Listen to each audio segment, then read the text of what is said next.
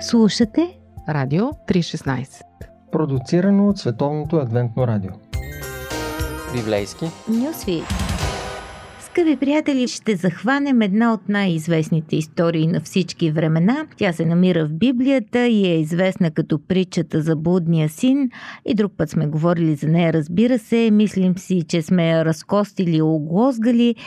Но доколко можем да схванем смисъла на една притча, когато тя се появява в далечно място, далечно време и е разказана на други хора, които не мислят като нас. Всъщност Исус разказва една а, съвсем човешка история, която започва възможно най-обикновенно. Един човек имаше двама сина. А после майсторски ни сблъсква с насрещния влак. Семейна катастрофа в едно изречение – Дайте наистина предимство на малкия син. Той напира и няма търпение да чака съдбата да му отваря вратата. Ще ми се да го опозная, що за птица е, какво момче е. Очевидно е млад и зелен. Нещо такова, каквато бях аз в онези си години. Опасно съм удоволен. Въобразява си, че много знае, а всъщност е крайно неопитен – даже фатално наивен, може би. Мисли си това, което младите обикновено си мислим, когато сме били млади. Но не винаги и не всеки има смелост да го закове в прав текст, както прави той.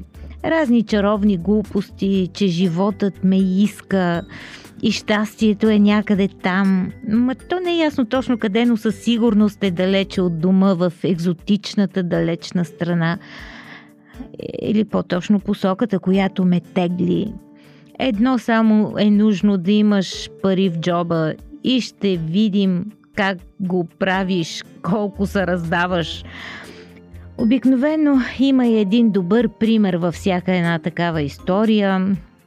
Това е Big Brother, големият брат, който гние на нивите и бачка като от някакъв нещастен кариерист – а този малки е друго тесто, не е толкова амбициозен, момче на живота, на кефа. Той знае какво иска и няма да чака смъртта на баща си, за да го получи. Млад е, живее му се. Е, такива неща предполагам, че си мисли малкия син, но не спира до там. Както го иска, така и го изисква. При това с цялата жестокост на детето към родителя. Татко, дай ми дела, който ми се пада от наследството. Най-очакваната реакция е бащата да му отвърти един зад врата и да го изгони от къщата. В най-добрия случай, в най-лошия разбира се, би могъл да подпише смъртната присъда на нахалника само за това, че не уважава баща си, че го оскърбява по този начин. Добре, да преминем малко на културните настройки. През последните 200 години западните коментатори го раздават доста лекомислено. Те ни казват, че всичко е съвсем безобидно, виждате ли, няма защо да вдигаме толкова пара. Просто един млад човек заминава за големия град, да си поживее, преди да го налегнат отговорности. Това е историята на много деца от много семейства. Нещо обикновено и нищо неочаквано. Моля, наистина ли? Познавате ли някой, който има бизнес, чието син да каже на, на своя баща, татко да продадем бизнеса, дайте ми парите, които бих наследил, слагам ги в джоба, ще отпраша за големия град, О, Париж, Лондон, Тохио, чакайте ме, идвам. Мисля, че един такъв хубосник ще удари на камък. Когато с майка ти решим да делим имота, ще те уведомим. Сега марш и си намери работа. А, Кенет Бейли, нашият експерт в културата на Близкия изток, казва, че не е толкова странно детето да напусне дома без пукната пара в онзи край на света. Ще поработи малко, ще спечели някой лев, ще си купи някоя бричка и ще замине за Америка да си поживее, негова си работа. Но кой смее да поиска наследството, когато бащата стои пред него жив и здрав? Това не се случва наистина в никоя култура, а в близкоисточната култура е още по-лошо. Затова, ако изследвате всички древни източници, писмени източници и всички трудове на богослови, които са се ровили в тези източници, няма да срещнете нито една подобна история никога и при никакви обстоятелства. Ако трябва да направим съвременен превод, това ще рече, че синът казва на баща си, татко, искам да си мъртъв. По-добре да не беше жив. Ако бащата прецени, че е време да раздели наследството, такива случаи по-скоро може да се срещнат в писмените източници, синовете обаче трябва да протестират. Така правят възпитаните момчета. Те трябва да кажат, о, татко, не, не, ти ще живееш 100 години. Чакате толкова добри дни. Нека не говорим за това сега. В никакъв случай. Ето така се прави. А тук нещо не е наред с тия двама сина. Единият се дърли за наследството, а другият си мълчи. И така, това е първия скандал. Въобще, че този млад човек се осмелява да заяви какво иска. И това, което иска е едно желание за смърт, преди всичко, освен наследството, изказано в прав текст. След няколко дни по-младият син, като обърна всичко в пари, отиде в далечна страна и там прахоса имота си, като живееше разпътно. След няколко дни обърна всичко в пари. Всъщност, а, какво казват юристите? Как стои въпросът с продажбата според законите на Палестина от първи век? В случая, когато бащата извършва делба на наследството, той и наследниците нямат право да продават независимо един от друг своята част от имуществото. Още повече, че докато официално принадлежи на сина, бащата има право да ползва наследството за своето оцеляване и нужди и тук този младеж си продава своя пай и заминава, което какво означава? Ами означава, че лишава баща си от припитанието, което му се полага по закон. Излиза, че освен искането на наследството, следва още по-жестока обида в разрез с всички закони на общността а, и с правото на онова време. И това е продажбата. А всъщност, ако скоро, скъпи приятели, сте имали работа с легализиране на завещание, знаете, че тези процедури отнемат няколко месеца и това не е било по-различно толкова много по отношение на времето в епохата на Исус. Но тук всичко става наистина не след много дни. Защо е това бързане? Ами, реакциите на общността са предвидими. Какво? Продаваш се лозето. Ти знаеш ли, че това лозе дядото ти го е съдил? Ти си поудял момче. Продаваш собствената си душа.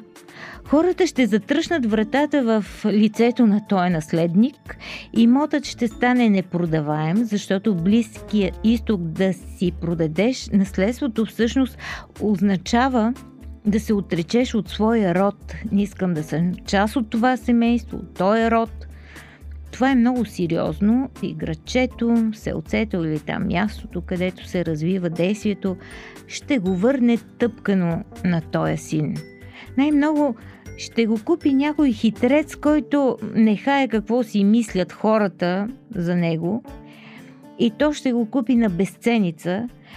Затова наследника трябва да ускори преговорите и да финишира сделката преди всички да научат за тези потайни дела. И така, в крайна сметка, имотът е обърнат в кеш, наследството е в джоба и нашия човек отпрашва за Лас Вегас с мръсна газ или както там са наричали тогавашния град на греха. И така ден след ден, накрая пропилява наследството, пък и какво друго да стане.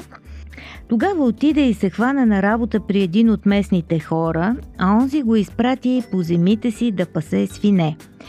И той бе доволен да напълни корема си с рожкови, с които се хранеха свинете, но никой не му даваше. Отново малко културни настройки. Изключително неприемливо е за културата на Близкия изток да отхвърлиш молба за помощ. Затова се отърваваш от някой натрапник, познайте как, чрез работа. Предлагаш му да върши нещо толкова мизерно, че той, ако има капка достоинство, сам ще ти откаже да го прави. Според Тората, на юдеите е забранено да пасат свине, да ядат свинско и въобще да се докосват до прасе. И това е валидно все още в дните на Исус. Ето защо унези граждани категорично се опитват да се отърват от изпадналия купунджия. По пантофи. Предаване за семейството на Радио 316. Когато сме безумни, Сякаш не ни стига това, което сами сме си свършили, а и животът ни довършва. Та в този ред на мисли идва онзи глад, който става така болезнен, че до вчера богатото синче сега иска да стане прасе. И то, за да яде от храната на свинете. Няма храна, няма работа и няма шанс да си намери образование, някакви умения, занаят. Ами кога да ги придобие? До сега е тренирал само в две неща. Да оскърбява баща си и да троши пари. Друго и не знае. Искал е големият живот, получил е обаче големият проблем. Много често преживявали сме го в някакъв формат това и сега за първ път ще му се наложи да прави кризисен менеджмент, как да оцелее. Но за това ще говорим следващия път. Сега ми се иска да завършим с една а, теология в метафори. По кого бие тази история, разказана сега на части? Тя се поражда в един спор. Исус и богословите а, повдигат диспут за него. Казват, вижте, той е млад равин, наистина е голям талант, признават го. Той говори като, като някакъв бог говори, с голяма власт, с голяма сила, но като практик е страшно безразсъден, а, просто скандален. Той яде и пие с хора, на които те и едно здрасти няма да кажат, дет се казва тези богослови казват Рави Исусе, твоята доктрина за греха е твърде хлабава. Ти приемаш грешници и вечеря с тях. На какво прилича това? Джентълмени, казва Исус, нека е, ви обясня как аз гледам на нещата, как аз виждам греха. Това е сякаш един млад еврейн да заяви на баща си, че го смята за мъртъв, да продаде семейната ферма и да вземе своя дял от парите в кеш, да замине за чужбина и да пропилее наследството сред езичниците. Единственото, което му остава е да пасе свине и накрая пада толкова ниско, че дори иска да се храни с свинете. Публиката е във възторг. Фантастично! Този млад равин има мощна доктрина за греха. Те мислят в тези категории. Очевидно, той споделя нашите идеи, мисли като нас, но успява да представи истината по-силно от най-добрите ни учени. Грехът за него е толкова отвратителен. Сякаш става дума за евреин, който погазва всички закони на семейството и общността, губи си наследството и иска да стане свиня. Браво! Чудесна презентация! И сега какво трябва да направи момчето? Той трябва да се прибере от дома, да работи здраво, да спестява и да върне парите. И фарисеите казват, именно същото мислим и ние. И така блудника се прибира, селяните го дебнат, залавят го, влачат го на площада и го тръшват на земята. После чупят делва с изгорели семена, замерят го и крещят отсечен си. Всъщност прилагат му кизаза – процедура на отстраняване на виновния от общността. Тя го изхвърля. След няколко дни селото ще се струпа пред портите на бащината му къща и ще започне една срамна дискусия. Той ще каже, татко, знам, че нямаш причина да ми се довериш, но моля те за едно, изпрати ме в съседния град, за да може някой добър дърводелец да ме вземе за чирак.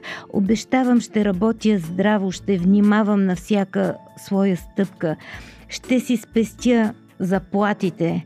Ще ти докажа, че мога да бъда добро момче. Ще пазя закона. И след като натрупам достатъчно пари в сметката, ще си откупя наследството и тогава ще дойда да говорим дали бих могъл да се върна от дома. Ето как публиката очаква да се развие случаят. Но със сигурност знаете, чували сте, че не това е краят на тази история. Ние обаче ще сложим финал тук и ще завърша с една такава по-лична апликация. Обикновено общността иска да изхвърли заразния, виновния, странния, изобщо болното животно от стадото.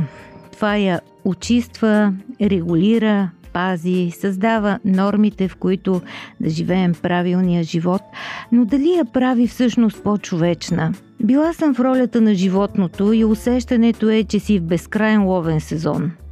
Била съм и в ролята на моралистите, усещането е за праведност. Толкова удовлетворяващо, нали? Следващия път ще продължим с истинското развитие на историята.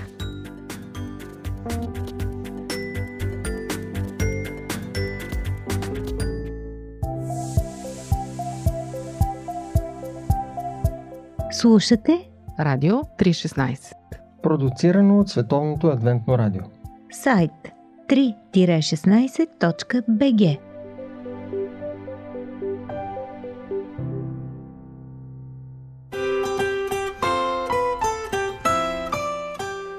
пантофи.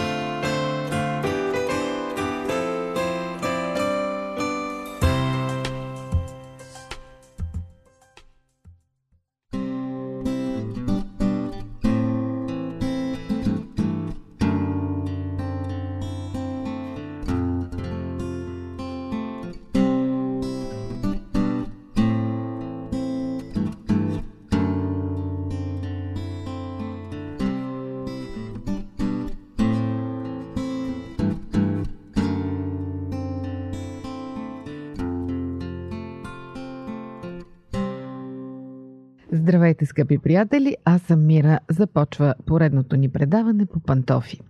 Сигурно имате моменти в живота си, които не искате да си спомняте. Сигурно си казвате, ако тогава не бях направил това и това, ако бях казал еди какво си, сега нямаше да е така. Много огорчиви са съжаленията в тази посока, особено когато са свързани с брак. Попадна ми изповедта на един мотиватор и коуч, американец, който става в последствие фамилен терапевт, защото преминава през изключително горчивото преживяване, наречено развод. Той се казва Джералд Роджерс и е споделил своите разсъждения надълго и на широко в няколко книги. Освен това има свой блог, където редовно съветва и естествено дава консултации и той става експерт в тази област, но най-напред преминава през горчивата болка на собствения си развод.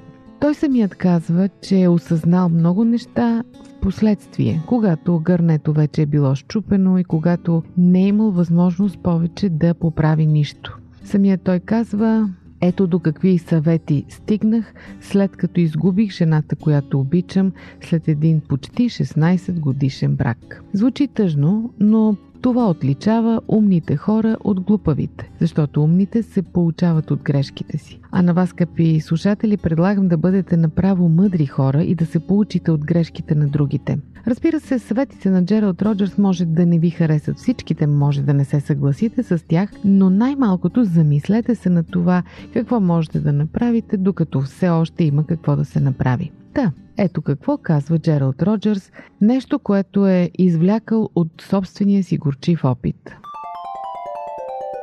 Първи съвет, обръща се той към мъжете. Не спирайте да ухажвате жена си. Не спирайте да извеждате на срещи, не я приемайте за даденост. Когато я помолихте да се омъжи за вас, вие обещахте, че ще сте този, на когото принадлежи сърцето и който ще го пази, че тя е вашето най-важно, най-безценно съкровище. Не го забравяйте и не бъдете мързеливи в любовта си. След това той продължава: защитавайте и собственото си сърце. Трябва да пазите и своето, както и нейното. Обичайте себе си, света около вас и не забравяйте, че сърцето ви трябва да бъде специално, за да може в него да има място и то достатъчно място за любимата ви жена. Пазете това място винаги готово да е посреща. Влюбвайте се отново и отново. Вие се променяте, тя се променя, вие вече не сте същите хора, които някога се оженихте. След 5 години няма да сте и това, което сте сега. Промяната е неизбежна. Затова се избирайте отново и отново. Винаги гледайте най-доброто в нея.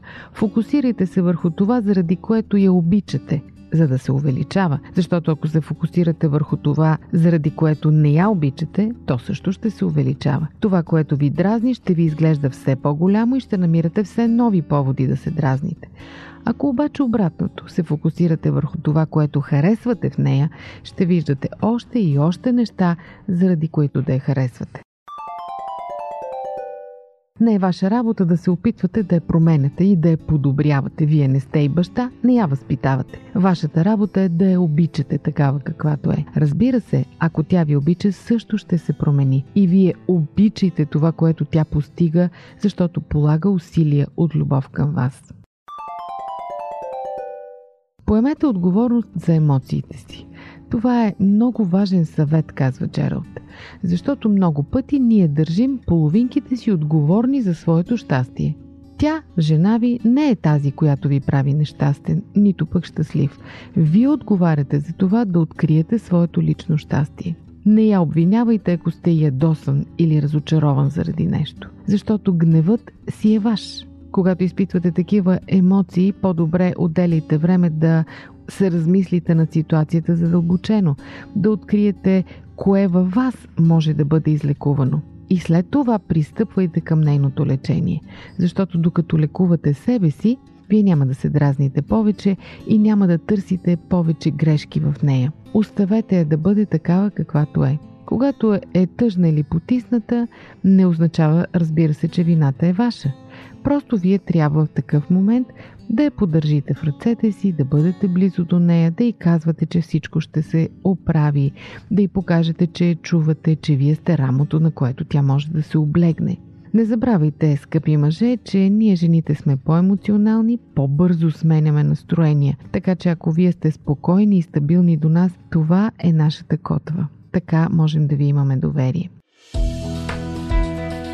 Вие слушате Радио 316. Продуцирано от Световното адвентно радио.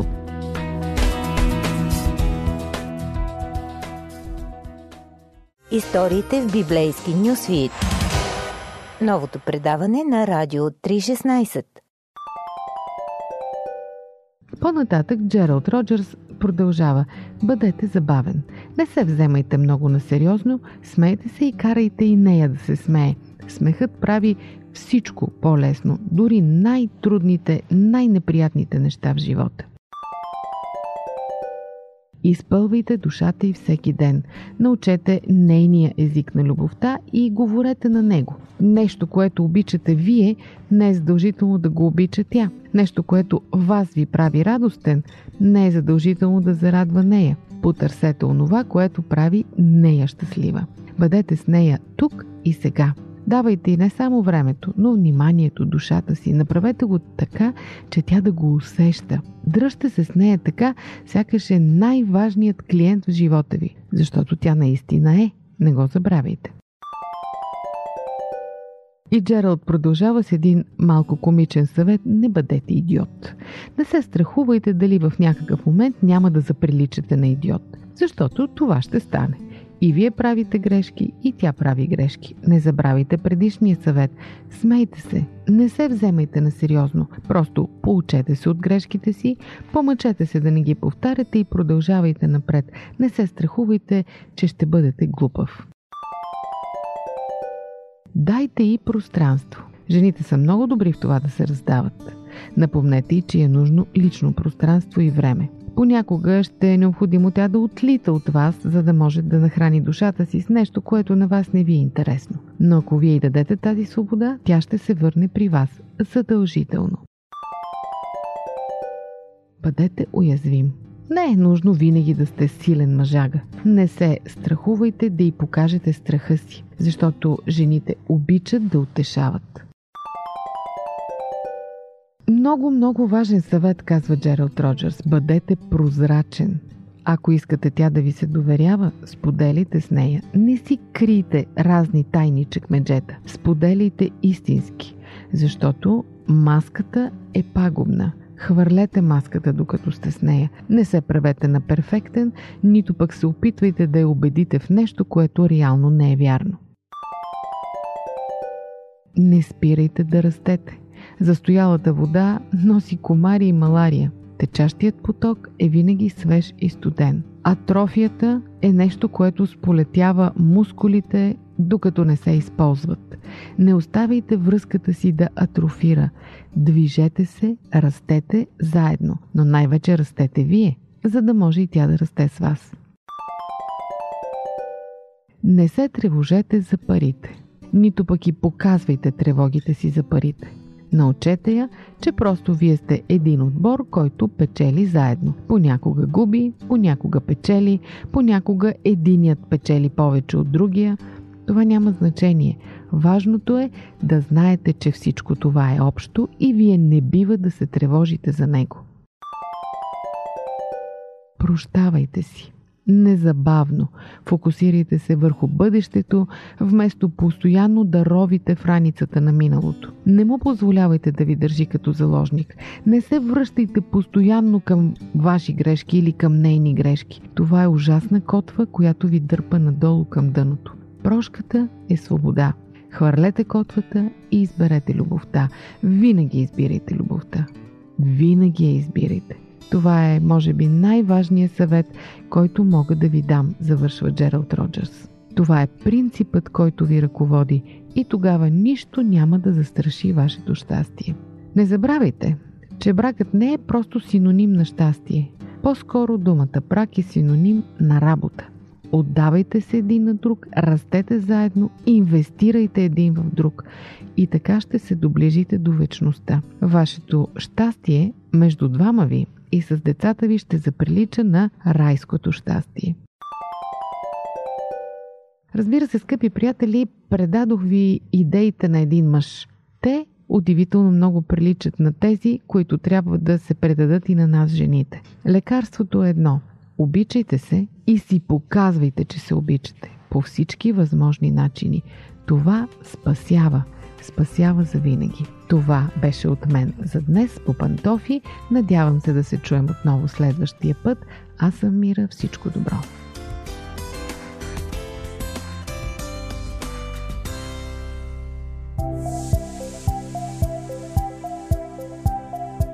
Радио 316 Продуцирано от Световното адвентно радио Сайт 3-16.bg